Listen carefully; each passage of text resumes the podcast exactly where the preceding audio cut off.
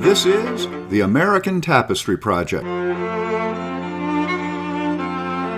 where we seek to weave America's many stories into a tapestry of American possibilities.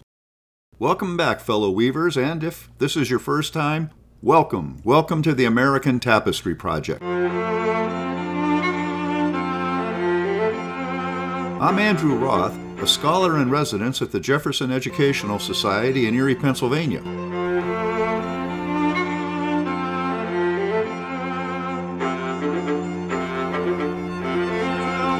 Today, using the lens of sport, we're going to explore the African American and the Native American experience.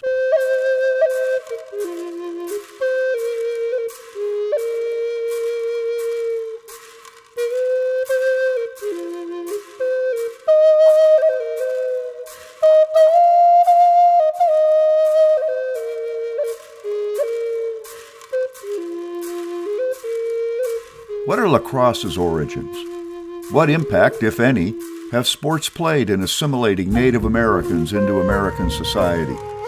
The preeminent Native American game is lacrosse. No one knows the game's origins. It is most intimately associated with the people of the northeastern woodlands, in particular, the Haudenosaunee, an Iroquoian speaking people who the French called the Iroquois League and the English the Five Nations. The Haudenosaunee, which means the people of the Longhouse, well, they live in New York State.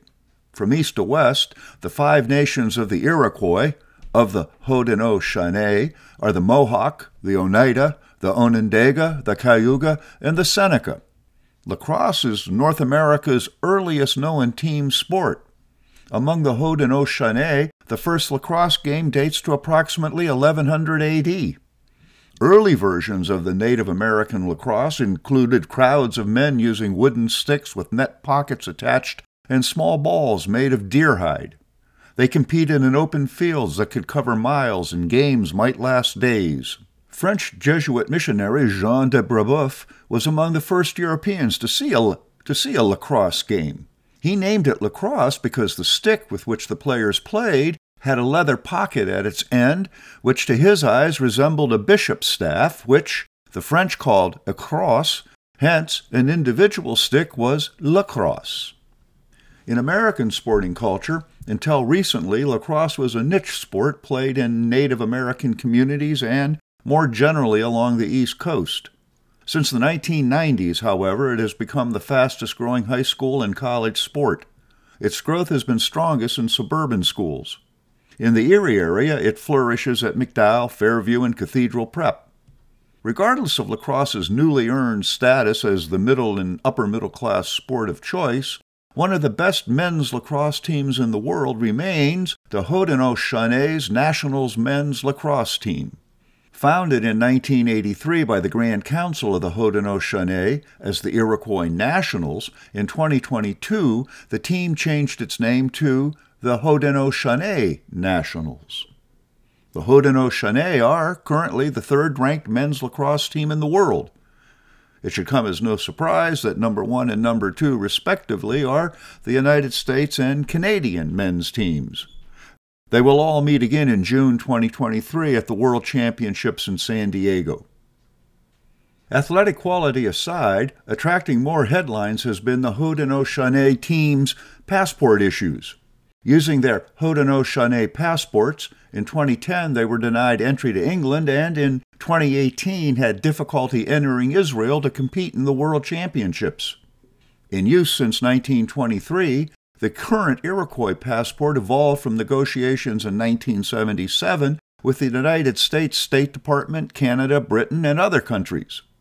Since it involves the legal status of indigenous tribes within the United States, the passport issue remains a muddle.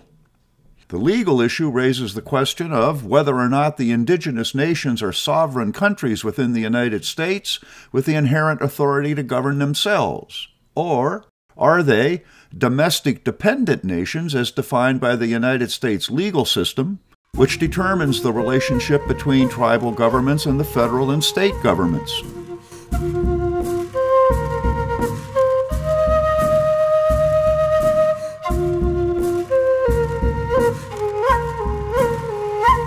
If sports is a lens into American history and culture, then the Haudenosaunee's passport issue opens up the fraught question of the relationship between Native Americans and the larger American society.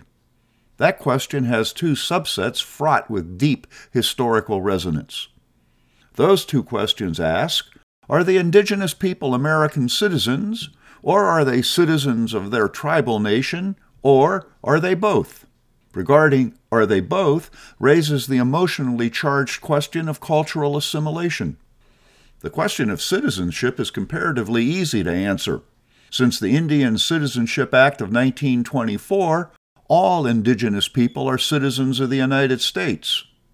Not all indigenous tribal leaders supported American citizenship, fearing it would erode tribal integrity and ultimately tribal and national survival. Since many indigenous tribal nations hold land in common and require that their members maintain tribal citizenship, indigenous people are granted dual citizenship. They are citizens of both their tribal nation and the United States.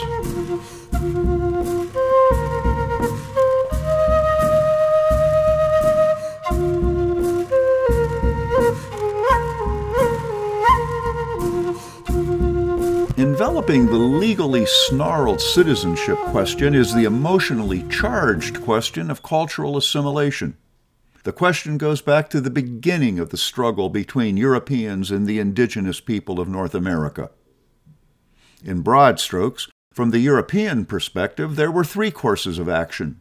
One, either eradicate the indigenous people, a polite way of saying ethnic cleansing, or two, accommodate them by setting aside land for them, what ultimately became the reservation system, or three, assimilate them into Euro American culture. From the indigenous people's perspective, the issues were similar if inverted fight to the end, risking extinction, or make a separate peace and retreat to tribal enclaves, essentially the reservation system, or make peace with the Europeans and assimilate into Euro American culture. On both sides, there were those who advocated for each position. In the end, the result was a bloody tangle of all three. Sports sheds a light on two facets of these issues. First, the well intended but ultimately horrendously misguided attempt by the Indian school movement to make Europeans of the indigenous people. These efforts go all the way back to Christian missionary John Eliot and the Nipmuc people in Massachusetts and Eliot's establishment of praying towns of converted Nipmucks. and the Christian Creek Indians in what is now Georgia and Alabama, devastated by Andrew Jackson and the Trail of Tears. There are multiple other examples. All succumbed to settler land hunger. Second, less physically devastating but still culturally destructive, was the popular culture appropriation of indigenous names and symbols as mascots and nicknames for sports teams.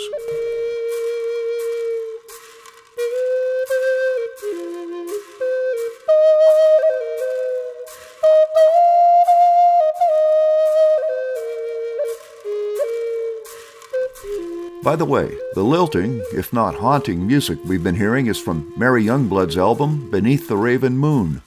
Youngblood is a Native American flutist, and this track, released in 2002, is one of her most popular with almost over 70,000 views on YouTube. A beautiful song, Above the Mother Earth sings about the interconnectedness of all things. Most Americans know very little about the 19th and 20th century Indian boarding schools whose primary focus was to civilize or to assimilate indigenous children into Euro American culture. In the late 20th century, this came under intense criticism. Setting aside that anachronistic judgment, stepping back and trying to understand what U.S. Army Lieutenant Richard Pratt, who founded the Carlisle Indian School, to try to understand what he and others thought they were doing, well, that provides a more balanced insight. Misguided as they might have been from a 21st century perspective, they opposed those who wanted to eradicate the indigenous people. And there were many who did, from General Philip Sheridan, who infamously said, The only good Indian is a dead Indian, to Wizard of Oz author L. Frank Baum, who in his journalistic days advocated exterminating Native Americans. Opposing these forces, Pratt and others in the Indian school movement wanted to assimilate the indigenous people into Euro American culture. Pratt's motto was kill the Indian, save the man. They taught the indigenous children English, industrial, and other skills, and how to live and function in Euro American society. Their methods were harsh, their results were mixed. Over 10,000 children from 140 tribes attended Carlisle between 1879 and its closure in 1918. One might ask, what has any of this to do with sports? Well, in the early 20th century, the Carlisle, Pennsylvania Indian School fielded one of the greatest intercollegiate football teams of all time. They invented the handoff fake and the overhand spiral throw, the forward pass. Coached by the legendary Glenn Pop Warner, who would later win national championships at Pitt and Stanford, Carlisle competed against the best and beat the major intercollegiate powers of the day Harvard, Penn, Cornell, and Army. In 1907, before 20,000 plus fans in Philadelphia, Carlisle blasted the powerful Penn team 26 to 6. In 1911, in one of the great upsets in college football history, Carlisle defeated the era's greatest powerhouse, Harvard, 18 to 15. Jim Thorpe scored all Carlisle's points. In 1912, Carlisle defeated West Point, 27 to 6. Yes, 22 years after, 22 years after the last Indian Army battle at Wounded Knee, the Indians beat the cavalry 27 to 6. The 1912 West Point team featured nine future generals, including President Dwight D. Eisenhower and General of the Army Omar Bradley. On the Carlisle side were future professional football players Jim Thorpe, Pete Calac, and Joe Guyon. Grantland Rice, one of the first of the great sports writers, said, I believe an all American, all Indian football team could beat the all time Notre Dame team, the all time Michigan team, or the all time anything else. Take a look at a backfield like Jim Thorpe, Joe Guyon, Pete Calac, and Frank Mount Pleasant. Thorpe himself is arguably the greatest athlete of the 20th century. The Sac and Fox Indian from Oklahoma, Thorpe was a college All American football player on Walter Camp's teams of 1911 and 1912. At the 1912 Olympics, he won the gold medal in the decathlon and the pentathlon. From 1913 to 1919, he played Major League Baseball for others, for, among others, the New York Giants and Cincinnati Reds. He played professional football from 1919 to 1925 for the Canton Bulldogs, NFL champions in 1922. He was a founder and first president of the American Professional Football Association, which evolved into the NFL. He also excelled in basketball, boxing, lacrosse, swimming, and ice hockey. Thorpe was the first person elected to the Professional Football Hall of Fame. To this day, the most valuable player trophy in the NFL is the Jim Thorpe Trophy.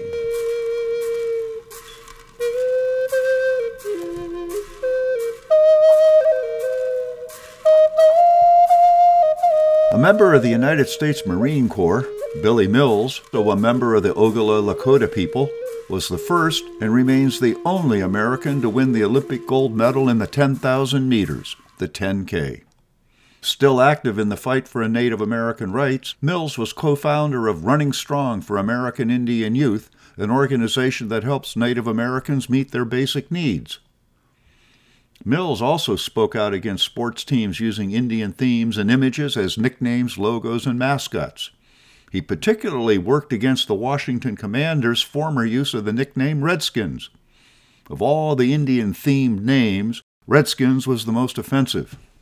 Most Americans didn't know, many still refuse to know, that it signified, as Mills points out, the indigenous people's own Holocaust, the death of millions after the arrival of the Europeans.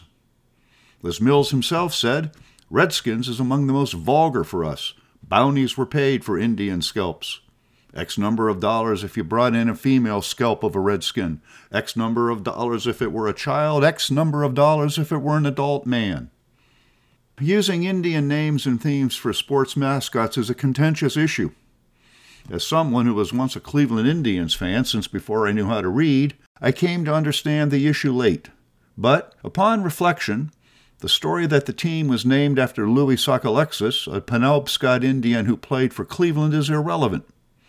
It is not for us to decide if something we say is offensive.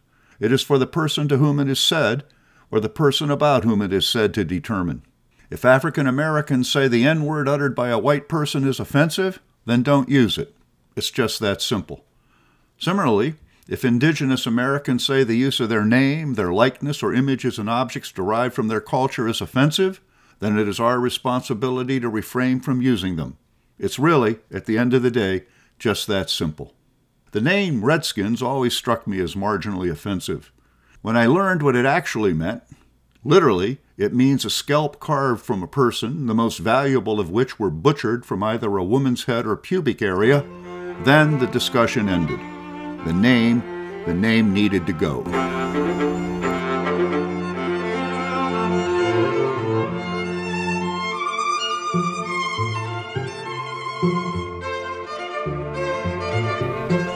If the essence of the American story is the ever increasing inclusiveness of the we and we the people, then the story of the first Americans, as revealed by their experience in sports, starkly suggests that the issues of sovereignty, accommodation, and assimilation, well, all of those issues still remain unresolved. It's been a long, a long time coming, but I know a change gonna come. Oh, The sporting experience of African Americans during slavery was driven by the demands of their masters. Slaves served as horse trainers and jockeys. Sometimes they fought as boxers or wrestlers in rough physical contests in which the ogling owners placed bets on the winner. Two experiences stand out. One smashes a still current stereotype that blacks can't or won't swim. In the colonial era, when few white Americans of European ancestry could swim, you might recall that Benjamin Franklin taught his reluctant friends to swim. Well, during that period, African Americans brought with them from Africa their swimming skills. As the authors of Sports in American History observe, slaves used their swimming ability in the rivers and ponds on or near plantations for both competitive and practical purposes. Of more lasting consequence than swimming, Male slaves became an integral part of the Southern colonists' quarter horse and thoroughbred racing culture. Horse racing was the premier sport on Southern plantations.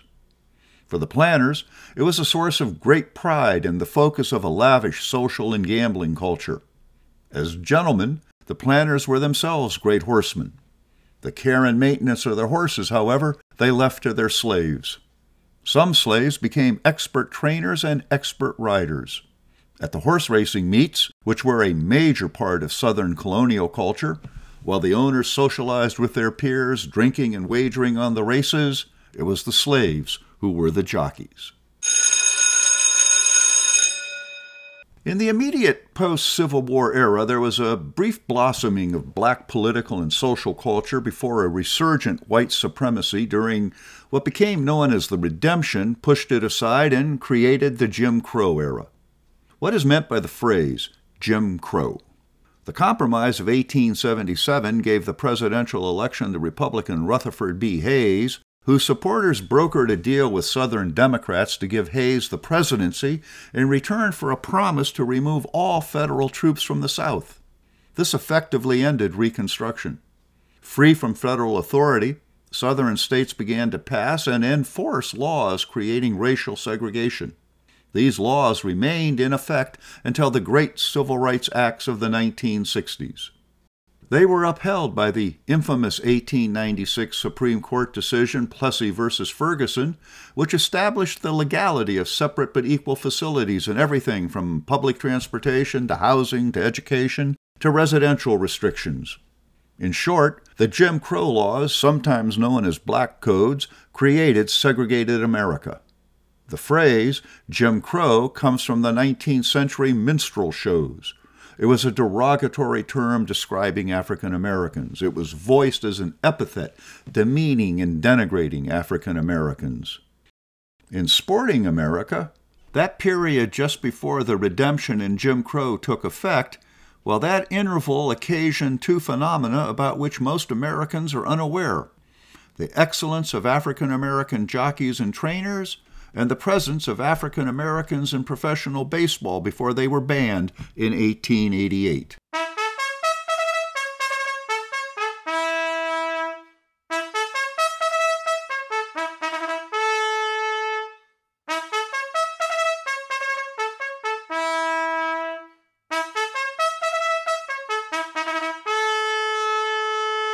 That was the call to the post. The winner of the first ever Kentucky Derby in 1877 was Aristides, ridden by Oliver Lewis and trained by Ansel Williams. Lewis and Williams were African Americans. African American jockeys won seven of the first eight Kentucky Derbies and 15 of the first 28. Among the jockeys who won those derbies were Willie Sims, James Perkins, Alonzo, Lonnie Clayton, who happened to be the youngest to win at 15, William Walker, Isaac Murphy, and James Jimmy Winkfield. Maybe the greatest of those jockeys, well, maybe the greatest of those jockeys was Winkfield. He finished third in his first Derby in 1900, then won back to back Derbies in 1901 and 1902, and finished second in 1903. Winkfield is one of only six jockeys ever to win back to back Kentucky Derbies. He is the last African American to win the Kentucky Derby. In his career, he won over 2,600 stakes races. In the late 1890s and early 1900s, with anti black attitudes on the rise, black jockeys became the targets of abuse. White rioters lobbied to get black jockeys banned. Black jockeys were assaulted by white riders who used their whips to crowd them into the rails. Winkfield received death threats from the Ku Klux Klan. In 1904, sickened by the increasing racism, Winkfield left the United States to race in Poland and Russia. For the next 50 years, his life reads like a movie script. In 1904, he won the Tsarist Triple Crown, the Moscow, St. Petersburg, and Warsaw Derbies. During the next 10 years, he was Russian national champion, rode in Austria and Germany for a Polish prince, and earned over a 100,000 rubles per year. In 1919, living in Odessa, he escaped the Russian Revolution by leading fellow jockeys and trainers and 200 thoroughbreds to Poland. Having made his way to Paris, in 1920 he continued his racing career, winning the Prix du Président de la République. He met and married an exiled Russian aristocrat. He retired in 1930 to breed and train horses on a property he bought in the French countryside. In 1941, now fleeing the Nazis, he returned to America. Confronted by American racial discrimination, he was reduced to working as a stable hand. By the early 1950s, he was back in France with a small racing stable. In 1960, he returned to the United States for medical care. Invited by Sports Illustrated to a pre Derby banquet in segregated Louisville, he and his daughter were denied entry because because they were black. After an awkward wait and argument, Sports Illustrated got them admitted. Winkfield returned to Europe. He died in France in 1974. In 1921, Henry King was the last black jockey to ride in the Kentucky Derby. It'd be 79 years until another rode in 2000. Marlon St. Julien finished seventh.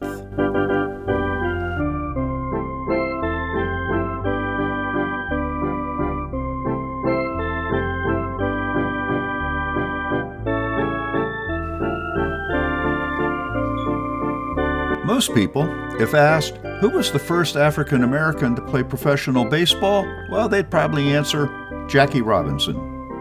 They'd also, they'd also be wrong. Just as in horse racing, during Reconstruction America, there was a brief flurry of African Americans in the newly emerging sport of professional baseball. The first African American professional baseball player was Bud Fowler, who in 1878, at the age of 14, played for an all white professional team in Newcastle, Pennsylvania. Regardless of your ethnicity, professional baseball of that era was at times a vagabond game. Between 1878 and 1904, when Fowler played in the newly emerging Negro Leagues, Fowler played for teams all across the American heartland. From Newcastle, Pennsylvania to Niles, Ohio to Keokuk, Iowa, and the Western League to Pueblo, Colorado, to a laundry list of teams and towns. Other great black players of that era included Frank Grant and Moses Fleetwood Walker. Grant is generally considered to be the greatest African American player of the 19th century. A power hitter, he led his team and league in slugging and extra base hits. Fast, he stole numerous bases and covered more ground in the infield than any player of the era, white or black. Playing for the Buffalo Bisons, Grant was the only black player before the 1940s to play for the same team three years in a row. Fleetwood Walker was the last black player to play professional Major League Baseball until Jackie Robinson in 1947.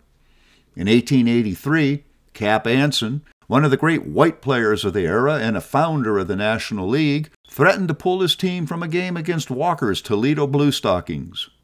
Over the next several years, Anson repeated his threats until, in 1887, he declared his teams would not play against the Newark Little Giants if either Walker or pitcher George Stovey played. To make a longish and, quite frankly, unpleasant story short, the other teams, some reluctantly, backed Anson and instituted a ban against all African American players. With this, gentleman's agreement in place, by 1889 all black players were banished. The Gillette Cavalcade of Sports is on the air.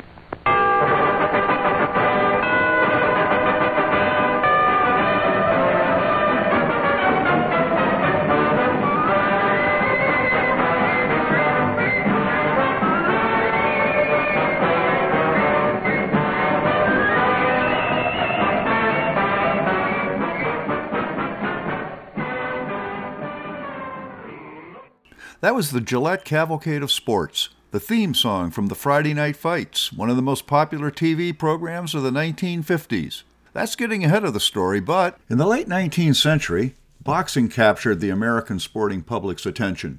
Boxing was a somewhat tamer version of its more primitive progenitor, bare knuckle fighting.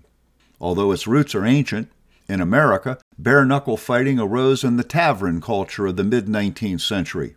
Tavern culture is 21st century sports bars' great great grandfather. In the male dominated taverns of the times, males gathered to drink beer and whiskey, talk sports, place bets, and watch fights. The greatest bare knuckle fighter was the son of Irish immigrants, John L. Sullivan. He was, some assert, the first great American sports hero.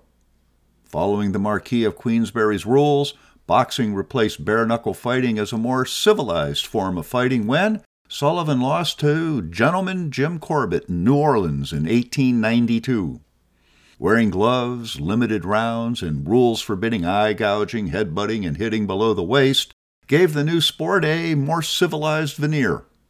Civilized or not, it was still a segregated sport, lily white and banning African Americans, who, regardless, created their own fighting circuit whose boundaries reached beyond the United States. And its champion was Jack Johnson, the Galveston Giant. Johnson was born in Galveston, Texas in 1878. He fought professionally from 1897 to 1928. In 1901, he lost a fight to Joe Choynski, a white man in Galveston. They were both arrested because because prize fighting was illegal in Texas. After they were released from jail, Choynski, who was a trained fighter, taught Johnson how to box.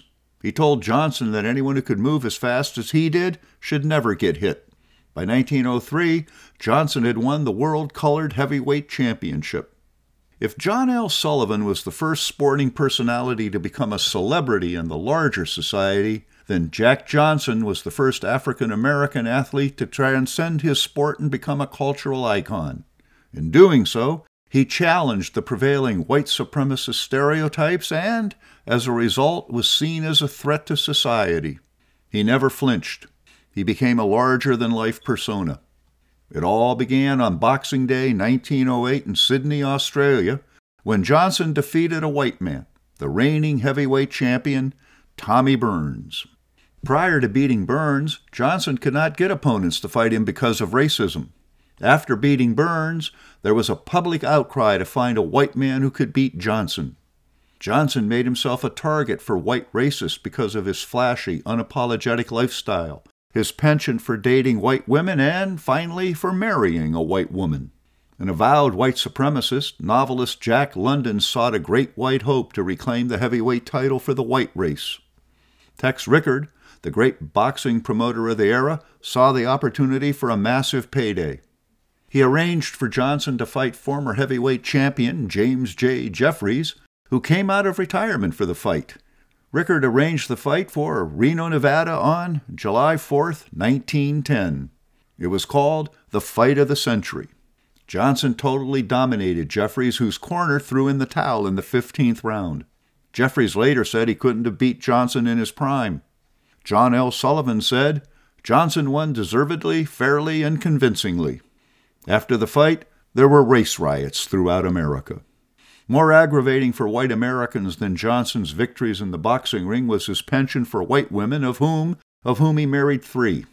In 1912, Johnson was arrested for violating the Mann Act, which was a federal statute prohibiting transporting a woman across state lines for illicit purposes. It aimed at reducing trafficking for prostitution. The woman with Johnson at the time was his wife, Lucille Cameron. Because they were married, the case fell apart. But in 1913, Johnson was charged again for violating the Mann Act. This time, he was convicted by an all white jury, even though the woman was his wife. Johnson fled to Europe. Later, hoping to have the charges dropped and to be permitted to return to the United States, Johnson agreed to a heavyweight title fight in Havana, Cuba against Jess Willard. Johnson lost. There have been repeated rumors that he threw the fight to ingratiate himself with American authorities. No one has been able to establish the truth of the allegations. Willard is generally thought to have won the fight legitimately.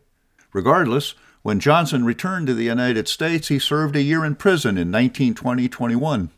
Johnson's life has been the subject of numerous books, a Broadway play, which was later made into a film starring James Earl Jones, The Great White Hope, and a Ken Burns documentary, Unforgivable Blackness. Why has so much been written and said about Jack Johnson? Because the boxing aside, Johnson's life crystallizes the issue of race in America. Johnson did the two things no black man was permitted to do in Jim Crow America. He beat a white man, fair and square, and he married a white woman. Still, bearing the scars of white America's reprisals for daring to step outside Jim Crow's segregated boundaries, Johnson fought his last boxing match in November 1945 an exhibition raising funds for U.S. war bonds. He died in an automobile accident in 1946 in North Carolina after being refused service at an all white diner and driving away angry and distracted.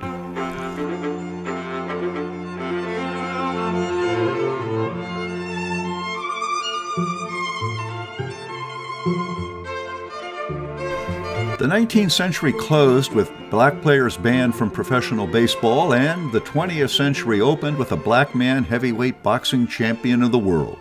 As boxing fades into a marginal sport, it's hard for 21st century Americans to realize the cataclysmic impact of Jack Johnson's triumph. In the early 20th century, boxing, horse racing, baseball, and intercollegiate football dominated the American sporting landscape. Horse racing was the crown prince, but if horse racing was crown prince, then boxing was king, and the heavyweight champion of the world was king of kings. Turning the world upside down, in 1908 a black man ruled as heavyweight champion of the world. It ignited a crusade among white supremacists to find a great white hope who would restore the natural order. It was only the first iteration of a boxing cycle that played out across the entire 20th century. And almost always, the cycle betrayed America's conflicted racial attitudes about who was in, who was out, who was white, who was black, a veritable stew of hoodoo and who knew. At times, black boxers were the villains. At others, they were treated as honorary whites championing American freedom. In 1930, German Max Schmeling defeated American Jack Sharkey for the heavyweight crown. In 1936, Schmeling defended his championship, defeating African American Joe Louis, the Brown Bomber. By the time of their rematch in 1938, Schmeling, representing Nazi Germany, unfairly came to symbolize the emerging enemy. Just as in the 1936 Olympics, when African American Jesse Owens exploded Hitler's Aryan myth, in 1938, white Americans found themselves in the conflicted position of having a black man as their avatar of freedom when Joe Louis knocked out Schmeling in the first round. Louis became a semi beloved figure in American lore, but offstage there always lurked the search for a white man who could beat him. In the early 1940s, Louis fought a series of bouts with Billy Conn. Louis won, but they were close, hotly contested affairs. After World War II, Jersey Joe Walcott, Archie Moore, and Ezzard Charles, all black, and Rocky Marciano replayed the cycle. Again, white Protestant Americans found themselves in an ambivalent position. For Marciano, for Marciano was the son of Roman Catholic Italian immigrants. Hard as it might be for some to imagine in 2023, within my lifetime, Roman Catholics were made to feel un American and Italian Americans were discriminated against as not quite white. When Floyd Patterson won the heavyweight title in the late 1950s, the cycle repeated itself. In 1959, Swedish boxer Ingemar Johansson defeated Patterson, who reclaimed the title in two subsequent bouts. Patterson then found himself the focus of scorn from both Sonny Liston and a young Cassius Clay, who became an American icon as Muhammad Ali. Ali and Liston both claimed Patterson was not black enough, by which they meant his cultural attitudes. During the 1970s, Ali's major opponent, African American Joe Frazier, found himself in the ambiguous and culturally fraught position of being the honorary white, reclaiming the title from the unapologetically black Muhammad Ali. In his lifetime, Ali was both an American hero and an anti hero. As an anti hero, he opposed the war in Vietnam and became an outspoken champion of black civil rights and African American advancement.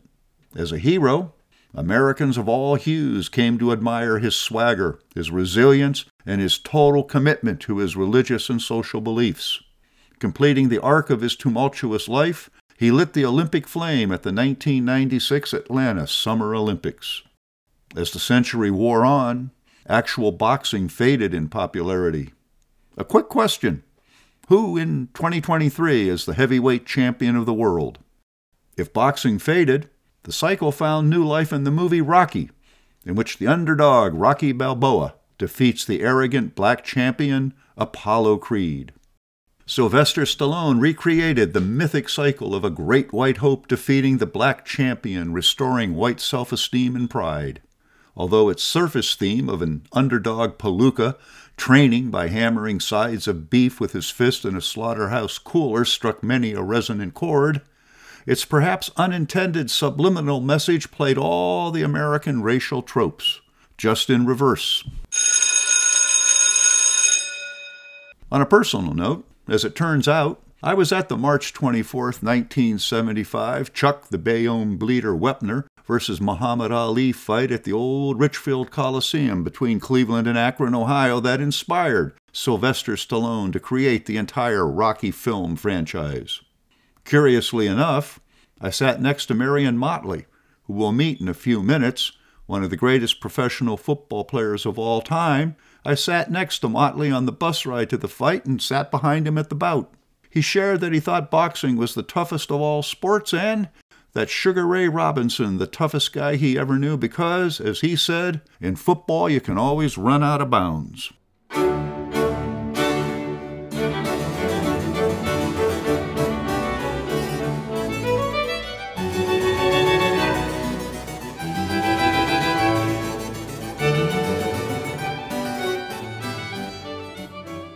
If boxing reveals one step in the conflicted tango white and black Americans have danced with one another, then baseball and football reveal two more, as they first included, then excluded black Americans, and then, in the middle of the 20th century, grudgingly welcomed them back again. When Cap Anson in professional baseball's 1887 gentleman's agreement banned them, black ball players did not simply put their balls and bats away but they set out to create their own leagues.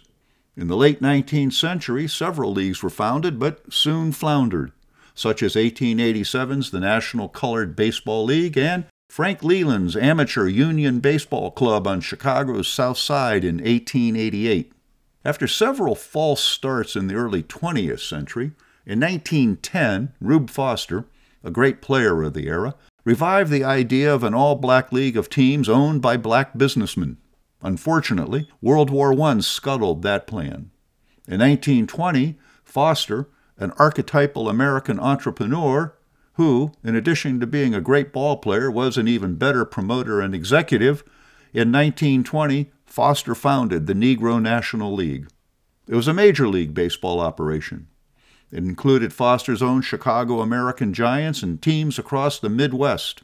Foster was a controversial figure to some, but he was also a promotional genius who, as Robert Peterson says in Only the Ball Was White, worked long and hard to keep the young Negro League afloat. In 1923, an Eastern Colored League was formed. Although both it and the Negro National League were financially shaky, they persisted throughout the 1920s. From 1924 to 1927, their respective champions competed in an end of the season Negro World Series. By the late 1920s and the early 1930s, however, under the pressure of the Great Depression, they collapsed.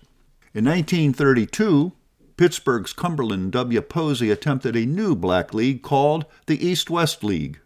Although it featured Posey's legendary Homestead Grays, that league failed in its first year.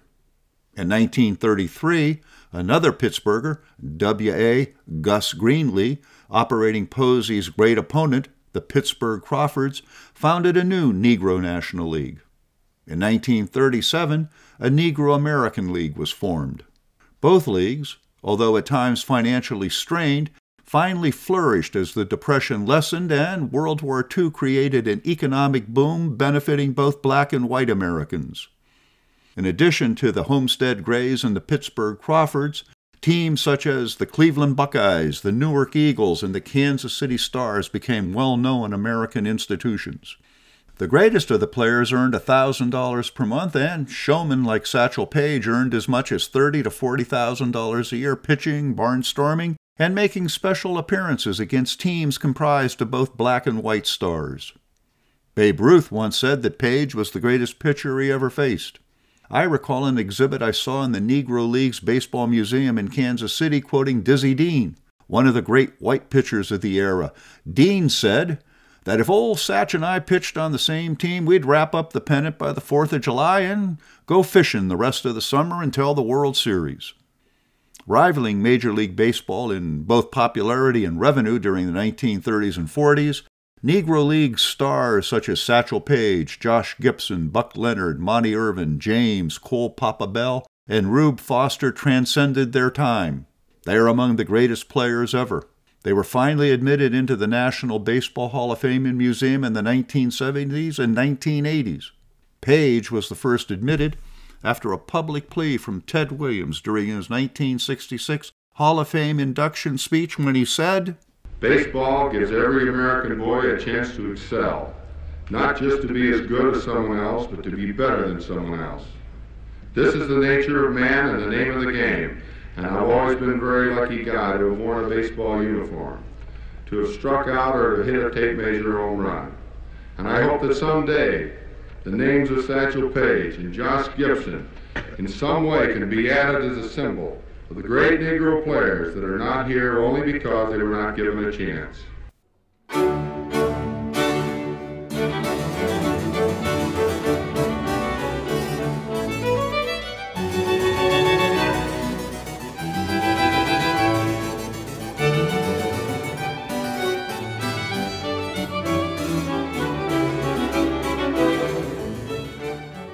In a great irony, Branch Rickey and Jackie Robinson's 1947 breaking of the 1887 Gentlemen's Agreement led to the end of the Negro Leagues.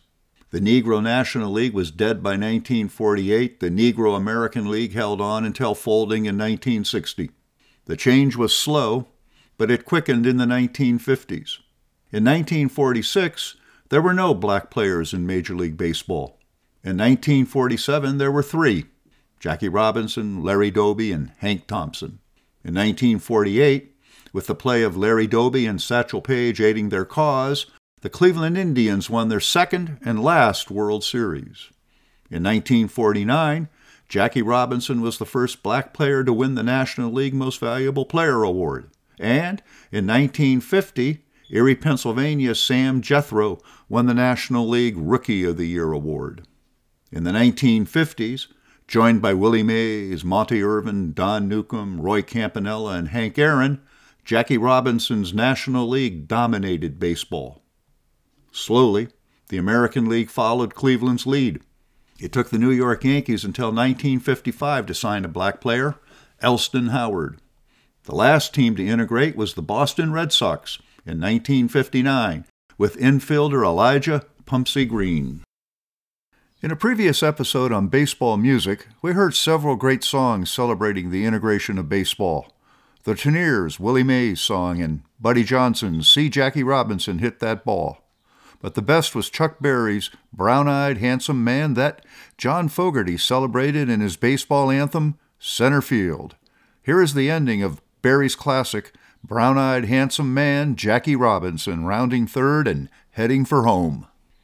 Her mother told her, darling, go out and find yourself a brown-eyed handsome man, just like your daddy, he's a brown-eyed handsome man. Milo Venus was a beautiful lass, she had the world in the palm of her hand. She lost both her arms in a wrestling match to meet a brown-eyed handsome man. She fought and won herself a brown-eyed handsome man. Two, three, the count, with nobody on, he hit a high fly into the stand. Rounded third, he was headed for home. It was a brown-eyed handsome man that won the game. It was a brown-eyed handsome man.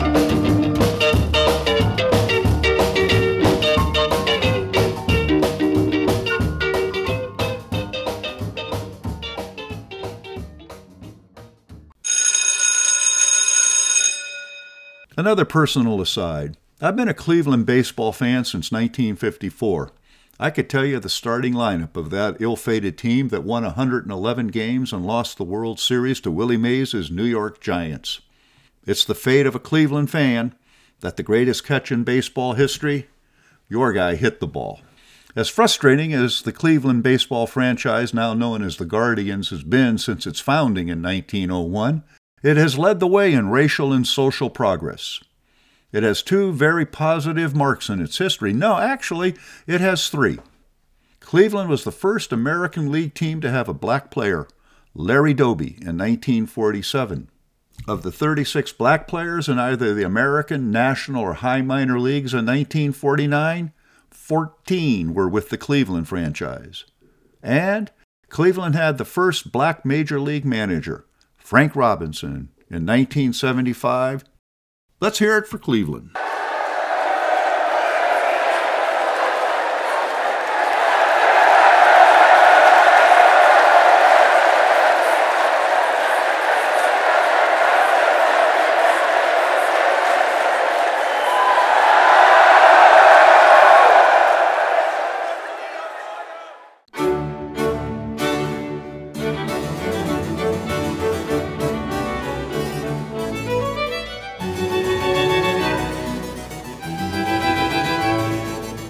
Asked which professional sports league first broke the color line and readmitted black Americans, even serious sports fans and scholars would answer Major League Baseball. They'd be wrong. It was professional football. The story follows a path similar to baseball's. In the early days of professional football, there were a number of black players.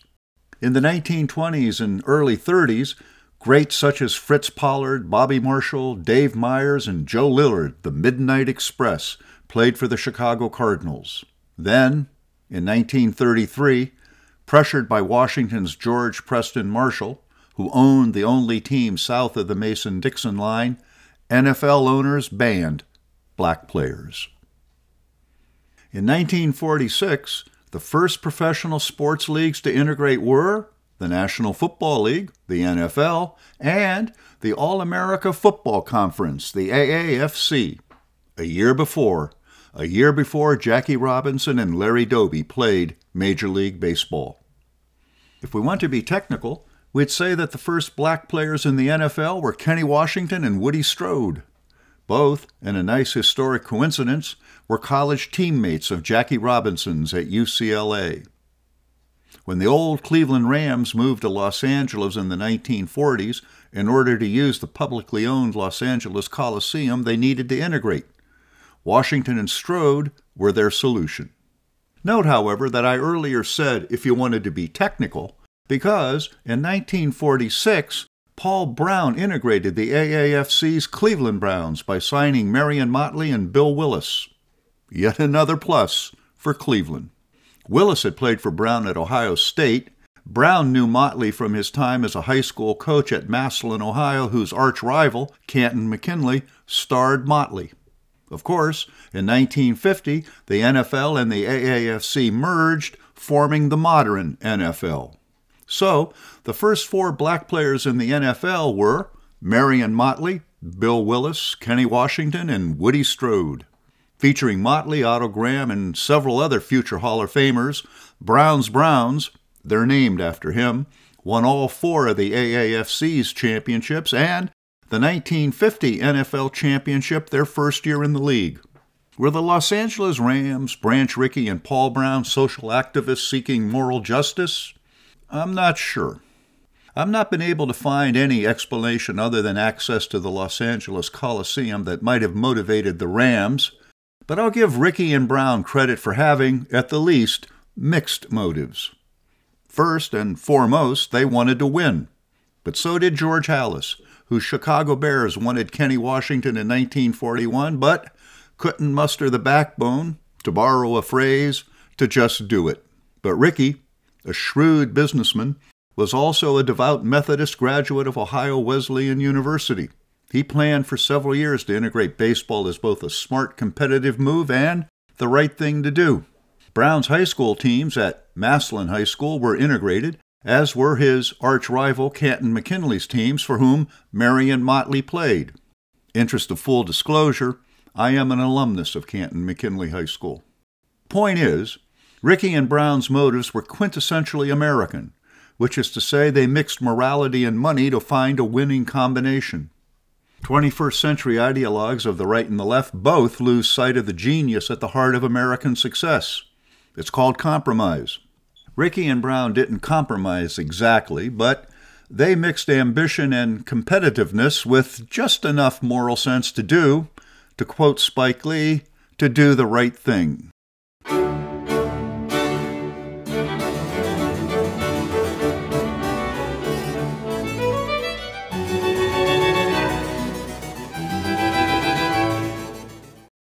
Sports in the last half of the 20th century was at the epicenter of American social progress. Earl Lloyd integrated the NBA. Wilma Rudolph not only showed that girls could run, but that black girls could run and win an Olympic gold medal. Althea Gibson integrated a reluctant tennis world, winning at Wimbledon and the U.S. Open. In 1965, Texas Western University won the NCAA men's basketball championship with the first all black starting five. In that epochal year of 1968, Arthur Ashe was the first black man to win the U.S. Open, and Tommie Smith and John Carlos took a stand for social justice, giving the Black Power salute at the Mexico City Olympics. In 1971, in the words of Paul Bear Bryant, Southern Cal Sam Cunningham did more for integration in the American South than anyone else when he demolished when he demolished Alabama's all-white football team, spurring integrated sports in the Southeastern Conference.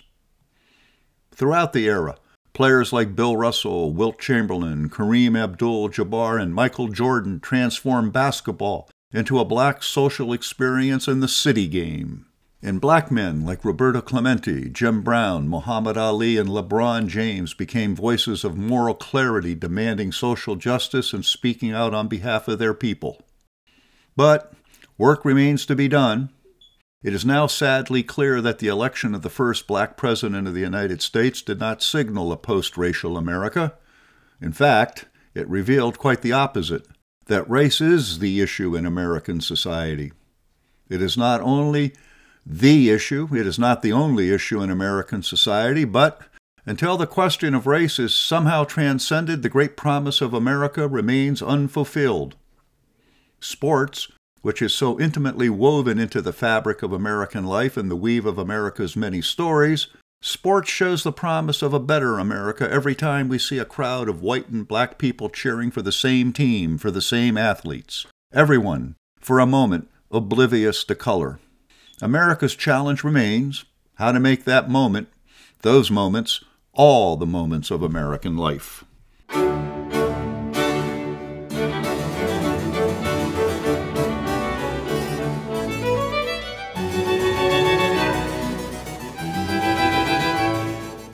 Some people will say those final words are bland and don't go anywhere. Fine, I don't pretend to have the answer other than to say, what other choice do we have? Sports teaches us that we're all in this together. Sports teaches us we're better competitively when we play as a team using all our people. And we're better morally when we leave no one behind and live up to the dictates of our creed to treat one another as we would wish to be treated. Sports teaches us that. It did for me at a very young age when, on two occasions, I heard different neighbors say things I've never forgotten. Once, I heard a neighbor using the N word saying some revolting things about how bad black people were. I thought, that can't be right, because Willie Mays is black, and he's not like that. Later, I heard a neighbor using the N word cheering for Ingemar Johansson to beat Floyd Patterson. I was for Patterson. Well, I was for Patterson because he was an American. At 12, I had not yet developed any geopolitical sense, but Patterson was an American just like me. He was my guy. I asked myself, what's up with all of this? Well, now I know. That I have any sensitivity to these issues comes from those two experiences and the fact I went to an integrated public high school. In my time, it beat everyone. Well, maybe not Massillon. It beat everyone because it played as a team using all of its people. With the exception of military service, sports teaches us with more emotional and more moral power than anything else in American life the absolute truth that we are at our best when we play as a team using all of our people.